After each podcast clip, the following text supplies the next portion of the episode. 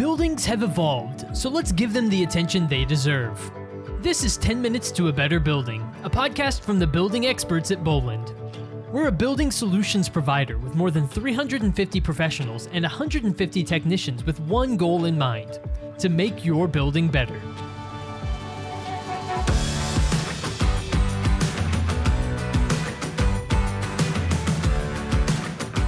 Hello, everyone, and welcome to 10 Minutes to a Better Building. I'm your host today, Tyler Kern. It's a pleasure to have you uh, along with us here for another episode of the show. Today, we're going to be talking about grants and financing and how they can be a fantastic way to unlock some keys to, to upgrading your building. And so, joining me here once again on the podcast for her second appearance is Bree Woodmoyer. And uh, Bree, thank you so much for joining us here for the show.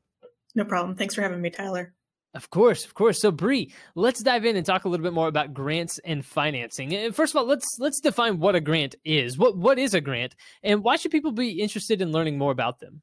Sure, great question. So, a grant is a funding opportunity. It can either come from the government or it can come from private foundational sources. Um, and grants are created to serve a specific purpose, very specific um, funding avenues. They're looking for very specific guidelines, um, meeting very specific goals. So um, these grants can be competitive or non-competitive. So competitive grants are um, there's a finite application period, a certain date to apply by, and then you're competing with a pool of other applicants, and then they're going to pick out the best of the bunch and award those. Non-competitive grants are can either be first come first serve, meaning that um, there's a rolling application period. Whoever gets their application in first, as long as you're qualified, gets the money.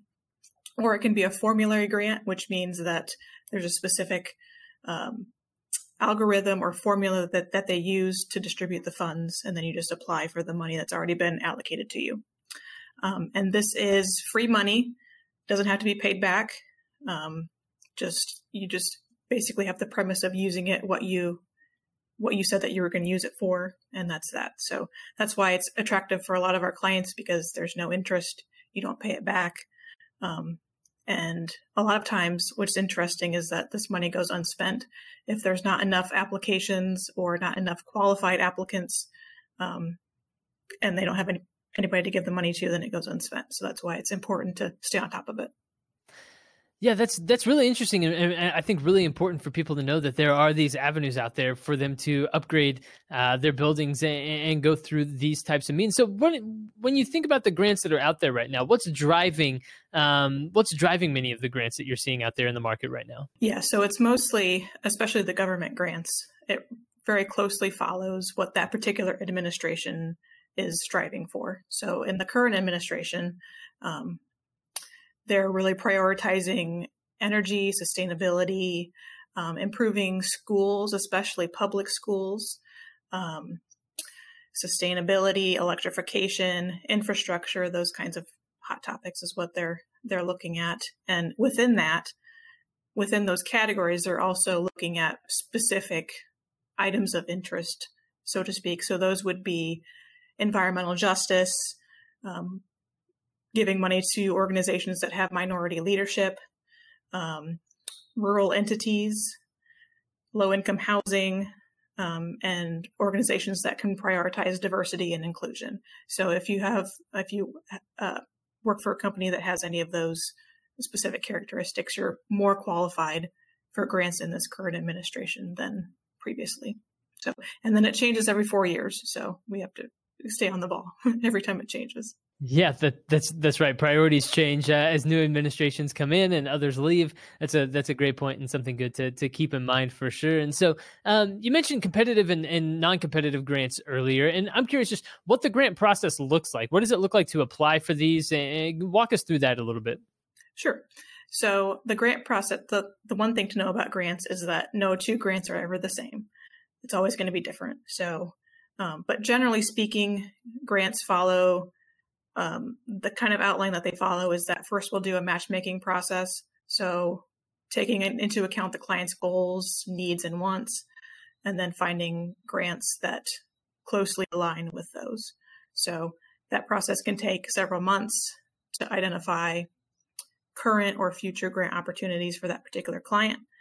once we have a match in place, we work on the application, formally putting pen to paper. Um, so this, and again, applications can be anywhere from two pages to 200 pages. It just depends on what the agency is asking for. Um, application gets submitted. We wait for a response. This waiting period again can be it can be a month or it could be a year. It just depends on what their how busy they are, what their timelines are, um, how many applicants they have, so on and so forth. Um, and then once they have a decision, they'll announce it publicly, and then hopefully, if we if we are successful in completing a successful application, um, they'll distribute the money, and then you can move on with your projects from there. Absolutely, that that makes a lot of sense. And so, when it comes down to to helping clients make the most of what grants have to offer uh, tell us a little bit more about having how having like a knowledge on your part of what your clients goals are helps you align them best with the grants that are out there and available right now yeah that's really important because that's the one thing that the agencies are looking for in the applications is how closely do the agency's priorities align with the applicant's priorities. So if we can line those up and match them up, that's going to make a more outstanding application for the agency and the more likely that they're going to award it. Also, on the other side of that is um, grants are closely linked to timelines. So by knowing what the clients are trying to achieve and when and how that all fits together um, in the construction process is important because, for instance, if you're trying to um, make improvements to your boiler system or your hot water system, we wouldn't want to apply for a grant that's going to award in April because that doesn't make sense. You need the money in like October. So, um, by knowing the construction process coupled with the client's goals and when they're trying to achieve their goals, um, is where kind of all those pieces fit together. Yeah, that, that makes a lot of sense, and it, it, makes sense to me that that an expert like yourself that has that kind of knowledge that knows the the timelines for the grants, but also how that can match up and relate to the timelines for specific improvements that, that clients could make. I think um, having that expertise is, is really where you kind of tie this whole process together. And it's really interesting to see how these things can all come about. And so I'm curious from your perspective, if you, if you could share a couple of examples of how Boland has helped walk clients through this grant process um, recently and, and some of the outcomes of that. Sure. So we recently had a client um, that was looking to make improvements to their chiller, uh, which is providing chilled water to the building. Um, it's a multi-family apartment complex, um, and they are looking. We uh, ended up getting them a grant that covers a third of the cost of the project. Um, so that was a third of the money that they get to keep in their pocket. Um, and also, as part of that project, um, they went 100% green electric. So it improved their sustainability as well. So it was really a, a good case study because it was a win win for both the client and the city and the county. So the client, uh, it was a win for them because they improved their occupant comfort, equipment reliability, and improved their sustainability. Um, and it was a win for the city and the county um, because they also improved their sustainability, reduced their greenhouse gas emissions, um, and got them closer to their ultimate goal of being net zero by 2035. Yeah, yeah, absolutely. Big wins all around. So th- that makes um, that really seems to drive home this uh, the, the, benefits of what grants can do as you look at making building improvements. Uh, what are some ways that people can get in touch if if you have clients, if you have customers, or just people out there that are interested in talking to you and learning more about the grant process? Um, where can they get in touch? What's the best way for them to do that?